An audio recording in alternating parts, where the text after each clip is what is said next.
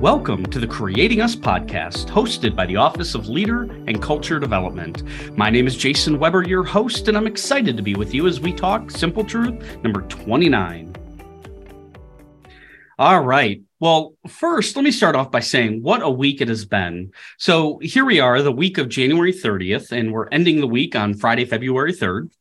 We've had ice. We've had a whole bunch of just other stuff, which has caused we're open, we're delayed, we're closed, we're open, we're delayed. It's just been one of those interesting weeks. But regardless, it's Friday. It's beautiful out here in Lubbock. And uh, I'm excited for the weekend and excited for warmer weather that is coming our way. So today we're going to be talking Simple Truth number twenty-nine. And, you know, I'm at the point with all of these Simple Truths when I open up to the truth that we're going to cover. I'm just like, man, I, I love this. Like, this was such a good one. And, and today's was no different. So today's lesson starts with a quote from Ralph Waldo Emerson. Self-trust is the first secret of success. And, you know, this one hits me a little bit different because it wasn't until maybe a few years ago, and, you know, when I really started thinking about self-trust. And what I mean by that is, you know, when we think about trust in the workplace and from an organizational context, which is generally what we function from, it's outward facing, meaning it's how do we trust others? How do we build trust within our teams? How do we build trust? And again, it's outward. But the lesson today is focusing on self-trust or inward. And it's only been within the last, again, maybe couple years that I've placed such an emphasis on self-trust, because what what came to me is I think we often miss and we overlook the fact that if we truly want to be effective in developing workplace relationships, if we want to be effective within our organizations, within life, within the community uh, that we're involved in, whatever that may be, we have to first understand who we are as individuals. And I'm going to use the word leader today as we go through, because that's the context of this lesson. But I would make the case that you can replace that with anything. And again, it's not positional. It's the ability for us to develop meaningful relationships regardless of where we're at. And so what does it mean to trust yourself? So let's dive in. We're on page seventy-nine um, in the Simple Truths book, if you have that. What it means is, is that you have a confident belief in your mission as a leader. So essentially what we're saying is that you have confidence, you have an awareness about who you are. Now, I, I made the statement earlier, or I made the statement on an earlier recording of this, but I think we often overlook ourselves. I think we often overlook having clarity and really understanding who we are. I think at times we become more focused on others. Maybe it's because when we're at work, our relationships are others-based, and so we just naturally have that focus. I, I don't know. But this is a great reminder for us to really look internal, to say, all right, who am I as a person? And just like the, the quote that we had by Ralph Waldo Emerson, which is self-trust is the first secret of success, then what we're saying is we have to start with us first. And so, you know, they add, Ken and Randy add, a leader without a clear purpose is like a ship without a rudder. It's taken wherever the wind blows. If I don't know what I stand for, then how can I stay my ground? How can I moor myself?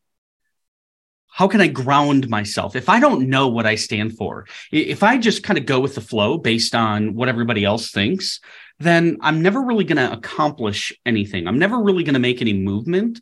I mean, sure, I may make it to the next step, but let's be honest, it was luck. It was the wind blowing you in that direction. So it's important that we understand, again, what is our mission? What is it that we are, what, what defines us? So from the book, Leading at a Higher Level, there are some key steps. And I want to encourage you, uh, grab a sheet of paper, grab some notes. Um, I want you to write down these questions. Uh, the beauty is, as a podcast, you can pause and rewind and do all that kind of stuff. But, but I really want you to engage in this activity with me. It's, it's not... It's not um, difficult, but it is going to require some space for you to really think. And so let's go through these questions. The first question is, list the key events and people in your life that have shaped your beliefs about leadership.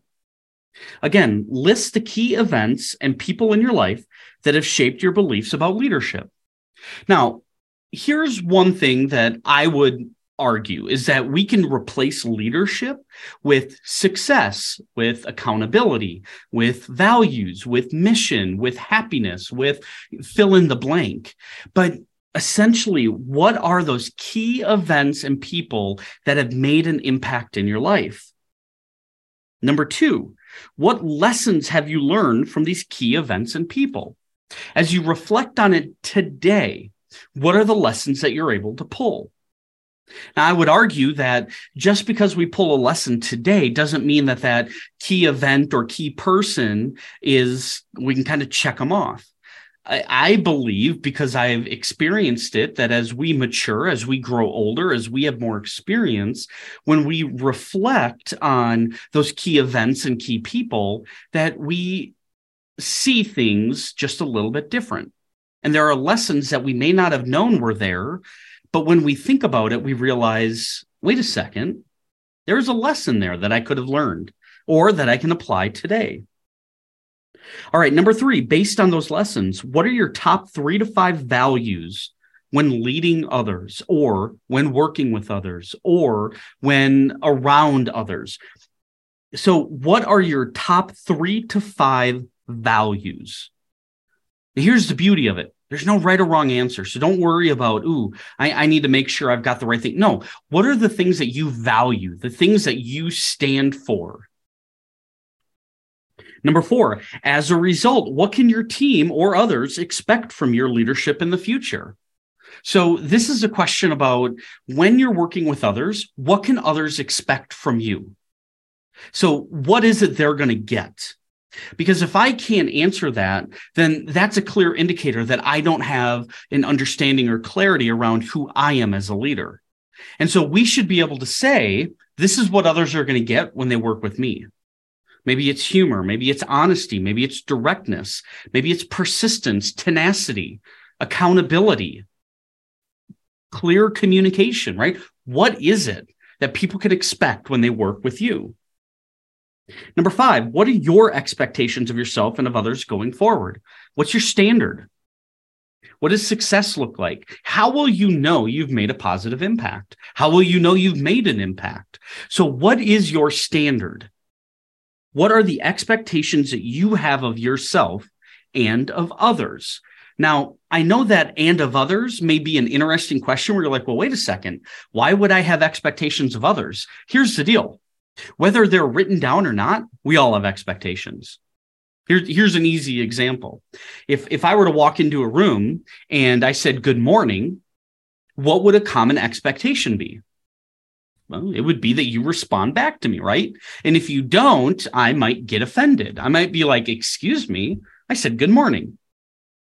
Now, that's an expectation that I have of myself and of others. But it might not be an expectation that others have. And so as we think about what are the expectations we have of others, first, what is it that I expect of myself? What are the standards that I'm setting? And then secondly, what are those things that I would expect of others? And that's another opportunity for us to clarify how we build relationships with others. And then number six, what is the leadership legacy that you want to leave?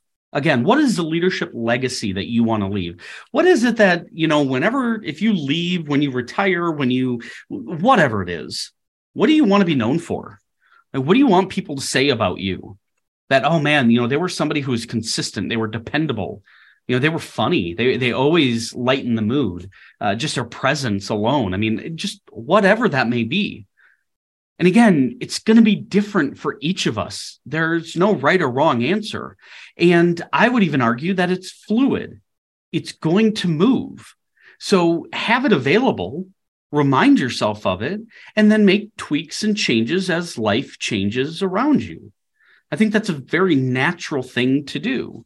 Now, I, I wouldn't recommend changing it every day, but give yourself some time. Check in. Maybe you check in more often than, than not at the, at the beginning.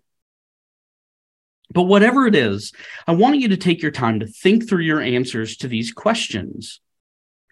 And then what we can do is, as a team, we can talk about it. We can engage and we can say, hey, I want everyone on this team to go through this activity, and then let's talk about it at our next team meeting. And as a sneak peek, the reason that we include this, discuss it as a team, is that simple truth number thirty is someone must make the first move to extend trust. Leaders go first. And so we're going to talk about someone's got to start, right? So think about these six questions. Take your time, write them down. And I would encourage you, have a discussion with those around you, and uh, get ready for next week when we talk Simple Truth thirty, which is someone's got to start. I want to thank you for taking the time to listen to this episode of the Creating Us podcast. If you have any comments or questions, please let me know at jason dot weber at t t u dot e d u. Until next time, take care.